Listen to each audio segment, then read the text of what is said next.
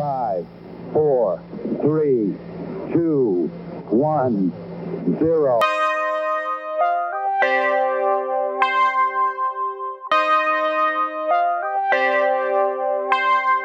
Salut à toutes et à tous, c'est Emilien, bienvenue dans la deuxième émission de la saison, j'espère que vous allez bien, c'est parti pour débriefer ensemble l'actualité de ces derniers jours, mais avant ça, laissez-moi vous présenter la bande. À mes côtés, elle fait son retour dans l'émission, un retour tonitruant puisqu'elle revient avec une chronique, mesdames et messieurs, Chloé. Hello Salut Chloé. C'était surtout le retour du mot tonitruant. Pas utilisé depuis Son retour. 2013. Comment vas-tu Chloé? Bah super, je suis contente d'être là. Je suis désolée d'avoir été euh, absente. Tu nous as manqué, euh, t'as tous beaucoup manqué. euh, Est-ce que t'as un mot d'absence euh, signé par les parents? Ouais, il y avait Covid et tout, tu comprends Très bien, bon, ok. Euh, Chloé, tu n'es pas la seule, puisqu'avec toi, il y a Cécile et Erwan. Salut à vous deux, comment allez-vous? Salut, ouais, va ça va super. Vous allez bien? Mhm. Avez-vous révisé l'actu et de vos tops sur l'actu? Puisque. De toute façon, on n'oserait pas te dire non. Ouais, parce que Non. je me suis fait lyncher l'autre oui. par Erwan, donc euh, j'ai décidé de Eh bien, c'est ce qu'on va voir, puisqu'on commence tout de suite, après le jingle, le actu bien révisé. Le principe du jeu Actu bien révisé est simple. Je vais poser des questions aux chroniqueurs sur ce qui a fait l'actu ces deux dernières semaines. Le premier à me donner la bonne réponse remporte le point. Première question. L'Académie des Césars, qui récompense chaque année les meilleurs films français, vient d'élire sa nouvelle Assemblée Générale. Et contre toute attente, une personne bien particulière fait partie de cette Assemblée. Oh, Oh, bien. Bonne réponse de Chloé, la plus rapide. Polanski. Roman Polanski. On en avait tellement parlé l'autre fois. Et oui, oui, j'ai repensé à cette fait. émission. Euh, Souvenez-vous, c'était le 28 février 2020. Vive la pédophilie Vous venez d'entendre l'actrice Adèle Haenel qui quittait la salle Playel juste après le César du meilleur réalisateur attribué à Roman Polanski pour son film J'accuse. Une vague protestataire s'était soulevée contre les nominations du réalisateur accusé de viol. Cela s'était d'autant plus aggravé lorsque l'Académie lui a décerné le César du meilleur réalisateur. Et bien sept mois après, malgré toutes les polémiques, bien que l'Académie des Césars promettait une restructuration profonde, rien n'a changé puisque Roman Polanski a été admis d'office dans la nouvelle assemblée en tant que membre historique. Bref, le changement, c'est pas maintenant pour les Césars. Euh, et ils sont plus crédibles parce qu'autant on pouvait dire il y a un an, euh, oui, mais bon, on sépare l'œuvre de, l'artiste, euh, voilà, peu, enfin, voilà, quoi, quoi qu'on en pense. Mais là, on peut pas dire oui, on a changé si tu, à la fin tu renommes exactement la même personne. Là, euh, il y a plus d'arguments pour les défendre. Enfin, Là, surtout, c'est étonnant, c'est que c'est un, ils tendent un peu le bâton pour se faire battre. Enfin, il y a eu la polémique l'année dernière. Là, c'est un peu surprenant quand même, quoi. Chloé. Ouais, à croire que. Enfin. Ils, ils savent qu'est-ce qu'ils risquent. Enfin, je sais pas, ils veulent encore. Bah, c'est-à-dire se mettre tout que- le monde à dos. Enfin, tout le monde. En février, ça sera pareil. Féministe Enfin, ado et- Après, je sais pas s'il a fait des films récemment, mais euh, Je comprends pas pour- pourquoi prendre ce. ce... Ce risque, pourquoi chercher ouais. la merde comme ça en fait genre? en fait, Erwan, euh, Erwan, pardon, Erwan Polanski. Lapsus. pas du tout, mais en fait, Roman Polanski avait le droit de demander euh, sa nomination, en fait. Et s'il demandait à être dans la nouvelle Assemblée Générale, eh bien, il était élu. Et c'est ce qu'il a fait. Il a dit, je suis dans mon bon droit. Eh bien, c'est un peu peut-être de la provocation, je ne sais pas. Ah mais en bah tout cas, je pense que ouais. euh, Roman la Polanski provoque, euh. et les Césars, l'histoire n'est pas terminée. Euh, et ça ne changera pas. Deuxième question, bravo Chloé. Un monument de la télévision française a annoncé quitter son poste en décembre prochain. De qui s'agit-il? Est-ce qu'on peut laisser finir les questions Mais non, mais après, ah non, c'est moi la plus lente à chaque fois. Oui, mais après, c'est bien de répondre quand même après la question. Après, on Bah, gagne. désolé, tu sais, on gagne rien. Euh, Tu sais, il y a des- y a hein. auditeurs qui- l'honneur. Les auditeurs, ils s'amusent. Ah ouais, attends, une question. euh, Ouais, bah désolé. là, Ah euh, oui, c'est vrai que tu laisses le choix perso. Fais vivre genre, c'est l'émission, moi qui quoi. gagne. Non, mais j'en ai trop marre que, que ça soit Erwan ou Chloé qui soit plus rapide que moi. Est-ce qu'on va, peut revenir sur Jean-Pierre absente s'il vous plaît Trois émissions, hein. Donc oui, parlons de Jean-Pierre Pernaut. 33 ans après son arrivée à la tête du Trésor de TF1, Jean-Pierre Pernaut a décidé d'arrêter la présentation du JT en décembre prochain. Ça serait lui qui aurait décidé d'arrêter afin de se préserver. Il a tout de même 70 ans et quelques soucis de santé. Il n'aurait donc pas été viré comme l'ont été Patrick Poivre d'Arvor ou encore Claire Chazal il y a quelques années. Alors bon, quand j'ai appris ça, j'étais dévasté. hein. Je me suis dit, mais alors qui va bien pouvoir nous parler de la porcelaine de Limoges ou encore de la fête du citron de Menton? Eh bien, après un, insouten- un insoutenable suspense, TF1 a annoncé la remplaçante de JPP et il s'agit de Marie-Sophie Lacaro. Voilà. Est-ce que vous connaissez cette Absolument personne pas. Je vois pas qui c'est. Et ben en fait, c'est juste, c'est juste la personne qui présentait le Trésor de France 2, donc en face de Pernod. Ah. Donc voilà, ils ont juste été débauchés à la concurrence, histoire de encore plus l'écraser. Il faut savoir que le JT de TF1 euh, de 13h est un programme stratégique pour la chaîne. hein. Il est regardé par 40% des téléspectateurs quotidiennement. Et bref, la pression sera forte pour Marie-Sophie Lacaro, qui devra maintenir donc les mêmes audiences que JPP. Moi, j'ai l'impression que je suis la seule personne de France qui euh, s'en fiche complètement de Jean-Pierre Ah. Pernaut et du Trésor. On n'a pas l'âge, je pense, pour, son- pour se soucier. Ça dépend si tu le regardes pas particulièrement. Mais vous regardez 13 13h, vous Non, Vous n'avez pas mieux à faire à 13h. À 13h, je mange généralement. Voilà. Donc c'est vrai, je regarde pas la télé en mangeant. Non, Mais, Euh, c'est, genre la peu- culture, euh, c'est plus pour nos grands-parents, nos parents, et puis tu, enfin, c'est pas que tu t'y attaches, mais euh, c'est une page qui se tourne, quoi. Enfin, c'est plus ça. Mais moi, j'ai toujours connu, enfin, quand j'étais oui, chez ma grand-mère, enfin, euh, ça fait 33 ans qu'il est là, donc c'est normal, mais j'ai toujours connu JPP au, le- au midi, quoi. Enfin, Moi, j'ai fait mon deuil après PPDA et, euh, oui. Mais, et, après, et là, fini. pour sa moi. remplaçante Marie-Sophie Lacaro aura que des coups à prendre parce que les petits vieux, ils vont pas la rater quand elle va prendre, euh, oh, mais c'était Ah bah avant, tu te rends compte avec Jean-Pierre. Pernaut. Oui, mais euh, les petits vieux, euh, vu qu'ils sont pas sur Twitter, ils vont pas avoir beaucoup Non, mais bon. Ils vont râler chez eux. Ils vont râler chez eux. Mais bon, Jean-Pierre Pernaut va quand même continuer avec TF1 parce qu'il fera le 14 juillet et il fera aussi des opérations comme SOS Village ou le plus beau village. Peut-être qu'il fera euh, des TikTok comme ses enfants.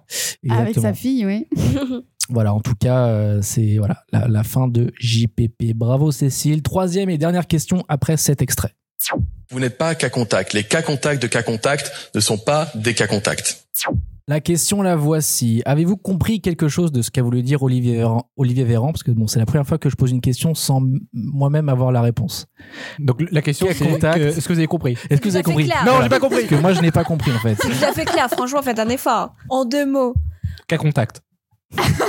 cas contact, tout le monde est parce que le problème c'est que là il y a un certain flou euh, dès que tu tu penses être cas contact alors que tu ne l'es pas. Et selon ce très cher Olivier Véran tous les cas contacts ne sont pas cas contact. Non, il, y a la phrase où il y a un cas contact qui peut ne pas être dit cas enfin je sais plus. T'as réussi Ah ouais, à être encore moins clair que. encore moins clair que lui, c'est- pas bien. C'est ce que je dis. Voilà, personne n'a compris euh, ce qu'a voulu dire le ministre. Donc bref, enfin, j'ai essayé de, voilà, de, de me poser. J'ai fait un petit schéma. Bref, le 17 septembre dernier, le ministre de la Santé tenait une conférence de presse afin de présenter de nouvelles dispositions prises afin de limiter la circulation du virus. Et c'est à cette occasion qu'Olivier Véran a déclaré les cas contacts des cas contacts ne sont pas des cas contacts. Et sur les réseaux sociaux, beaucoup se sont moqués de cette phrase peu claire, mais ce qu'a voulu dire le ministre, c'est que nous sommes cas contact si et seulement si nous avons été contact avec, Avec un, un cas, avéré de Covid. Oui. Donc, bref, Ah oui, oui, oui. ok. Tout est c'est clair. c'est ce qu'elle a voulu, elle a voulu dire, mais en fait, voilà, les, les cas contacts des cas contacts ne sont pas des cas contacts. Bref, je pense que dans Bah, une en conférence soi, de presse, je pense qu'il faut être un peu plus clair que ça. euh, Mais moi, j'étais tombée sur une autre phrase juste que là, celle-ci, elle me, c'est peut-être parce qu'on l'a décodée dix mille fois et tout, mais elle me paraît claire. Là, les cas contacts de cas contacts, genre c'est un second degré, donc du coup, tu comprends que c'est plus en lien. c'est tellement clair que tu as super bien expliqué. Ah oui, tout première à fois. l'heure, euh, ça Tu l'as mieux expliqué que moi, mais là, maintenant, ça me paraît tout à fait clair. Oui, bah, c'est pas clair à tout le monde maintenant qu'il est expliqué en fait. Mais non, C'est mais le non, principe d'une explication. mais non, mais parce que c'est exactement la même phrase qu'il avait. qu'il Donc avait là, tous les auditeurs ont complètement arrêté de suivre parce que c'est. Même moi, je ne sais pas où on en est là. Je, je ne sais plus. En fait, bon voilà, les cas contacts des cas contacts Non, ne sont bon, pas des cas compris, contacts. merci. Et voilà, et il le dit parce que voilà, Trop justement, du coup, euh, trop de cas contacts, de cas contacts, donc du coup, les laboratoires sont saturés. bref, on peut aller très loin comme ça. hein. C'est insupportable. Donc voilà, c'est la fin de cette actu bien révisée. Euh, tout de suite, la chronique de Chloé après le jingle. Le 21 juillet dernier, le journal Libération titrait Ouïghour, génocide en cours. Bien que le sujet soit d'une extrême gravité, on n'en a pas beaucoup entendu parler et c'est pour cette raison que Chloé, tu as choisi de nous parler de ce qui se passe actuellement en Chine. En effet, euh, je trouve que c'est quand même un sujet extrêmement grave quand tu viens de le dire. Et euh, on commence, j'ai envie de dire, à en parler assez souvent dans les médias et encore tout le monde n'est pas au courant que j'en ai parlé autour de, de, de moi et certaines personnes n'ont pas entendu parler de des Ouïghours. Ah, Peut-être que beaucoup ont entendu Ouïghour sans savoir ce que c'est. Et Aussi justement, également, tu es là C'est- pour nous C'est dire. pour ça que je, je vais vous expliquer un peu tout ça. euh, et parce que c'est important de savoir. Euh, il y a un an aussi, on en avait parlé. Et puis, c'est un peu passé à la trappe entre guillemets. Est-ce qu'elle va finir par en parler Teasing La réponse. la semaine prochaine. Mais veut dire, il s'est passé pas mal de choses entre temps. Oui, il s'est passé plein de choses exactement euh, plus graves. Est-ce je que ne vous pense parlé pas. de ces mais- choses malheureusement, c'est un peu euh, comme c'est loin. euh, Bah oui, euh, tout de suite on se sent moins concerné quand c'est pas dans notre pays et pourtant on est censé tous être plus ou moins concernés. Par. Erwan et je me regarde avec euh, que avec envie. Écoutez, euh, c'est parti. Alors, les Ouïghours, qui sont-ils? C'est une ethnie musulmane sunnite turcophone. Euh, ils sont quasiment 12 millions. Ils vivent en Chine, au Xinjiang. Excusez-moi si je l'ai mal prononcé. Euh, c'est une région à l'ouest de la Chine qui est trois fois plus grand que la France. Alors, ils ont toujours été plus ou moins discriminés et persécutés, mais c'est surtout à partir de 2014 où ils ont vraiment commencé à subir des, des- des tortures et des injustices. Euh, en effet, il y a eu plusieurs attentats à ce moment-là, des attentats terroristes, et il y en a un dans ces euh, quelques attentats qui a été commis par des Ouïghours, et tout de suite, du coup, euh, la Chine Hmm. euh, a sauté sur l'occasion, entre guillemets, pour faire accuser les Ouïghours, leur faire passer pour les méchants, et euh, leur, leur, leur mettre tout sur le dos, quoi.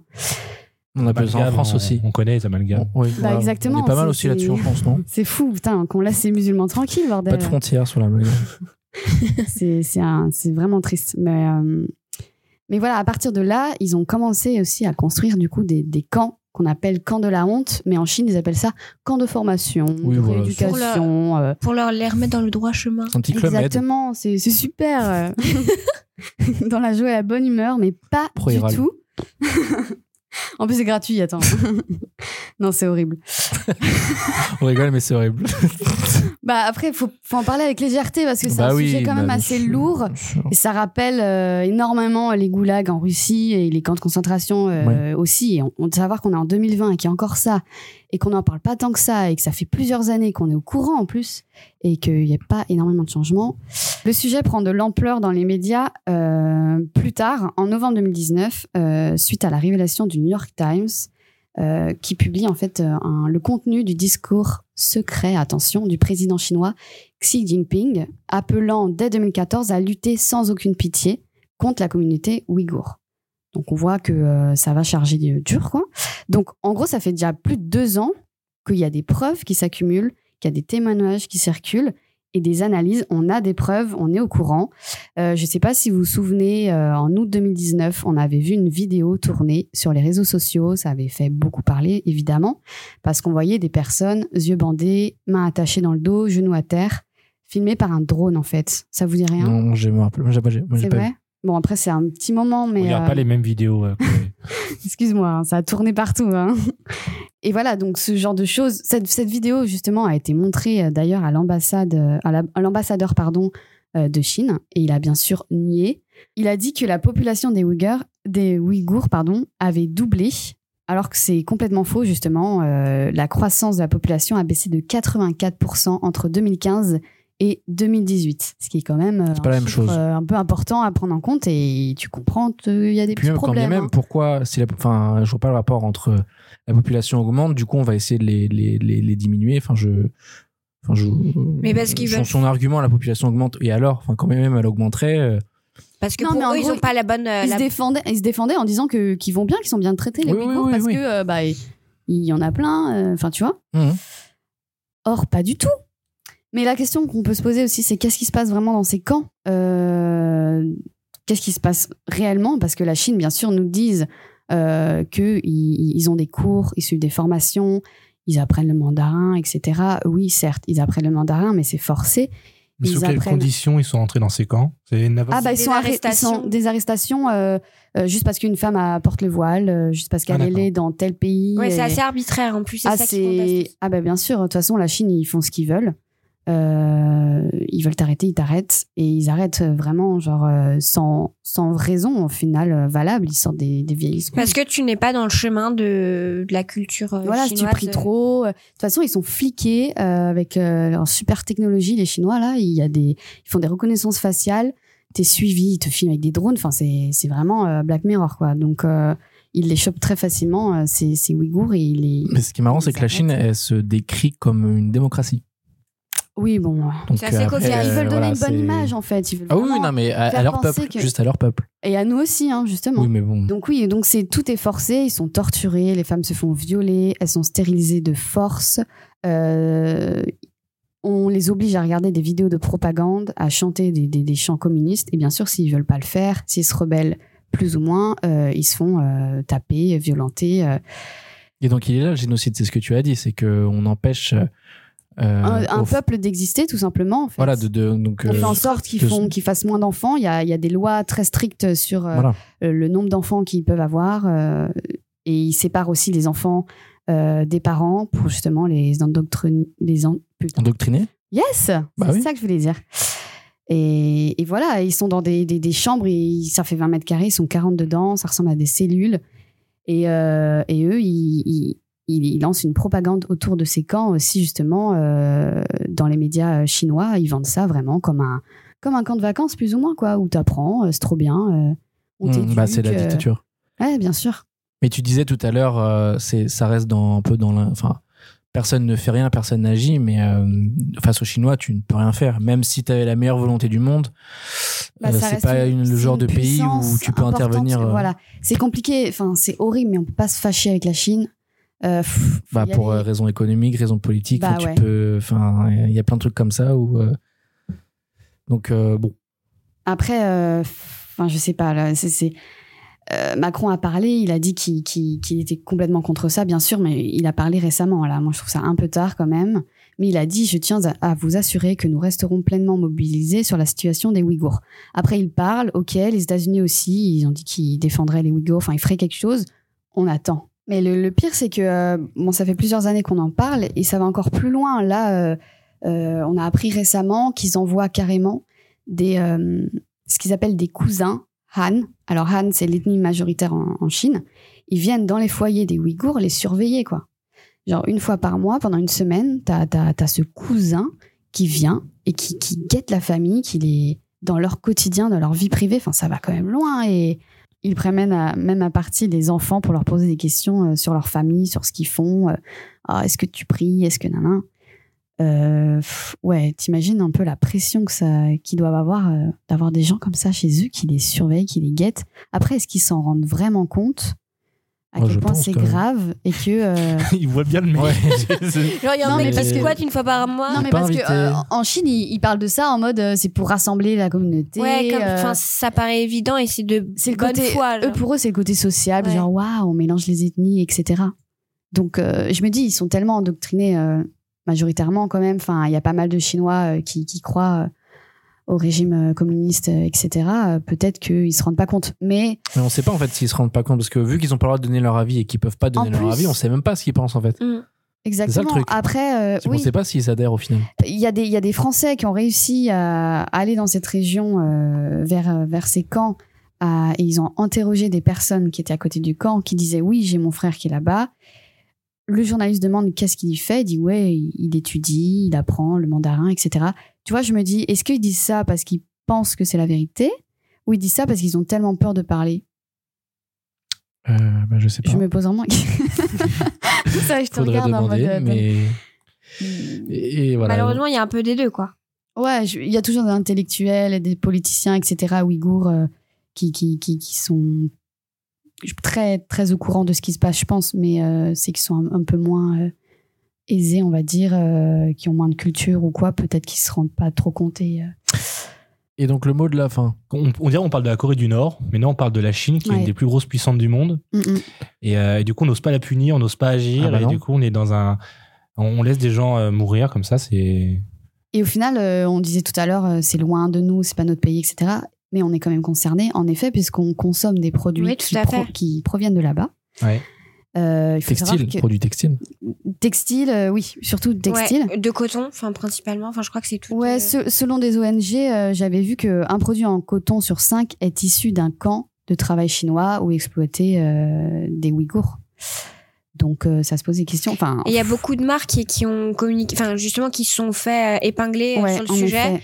et qui ont dû euh, communiquer. No- notamment, il y a H&M, je crois, et Ikea qui ont, qui ont communiqué sur le fait qu'ils arrêtaient euh, tout tout euh, tout marché euh, là-bas, etc. Les sous-traitants là-bas, ouais. Mais bon, euh, c'est sur un petit fond d'hypocrisie. Enfin, Bien sûr. Selon moi, malheureusement, euh, ils étaient forcément au courant et encore. C'est là où la main-d'œuvre est la moins chère, donc. Bien sûr. C'est tout pour toi, Chloé? Oui. Eh bien, merci pour pour cet moi. éclairage. C'était très important euh, d'en parler et très intéressant aussi. Merci à vous d'avoir été là aujourd'hui. Ah, Voilà, à votre joie. C'est qu'on est triste que ça s'est terminé. Merci. À vous de nous avoir écoutés. Merci Chloé, merci Cécile, merci Erwan. Merci à tous. Voilà, retrouvez-nous sur les plateformes, bien sûr Spotify, euh, On le répétera jamais. Apple assez. Podcast, euh, SoundCloud, voilà, Celle-là aussi. Réagissez aussi, euh, dites-nous notre- votre avis euh, sur Facebook par exemple, la page Facebook ou la page Instagram par exemple. ou sur Instagram. bien sûr. Exactement, voilà. Des vrais influenceurs. Exactement. Et puis on vous donne rendez-vous dans deux semaines. D'ici là, portez-vous bien. Passez deux bonnes semaines. À bientôt. Ciao. Ciao. Salut.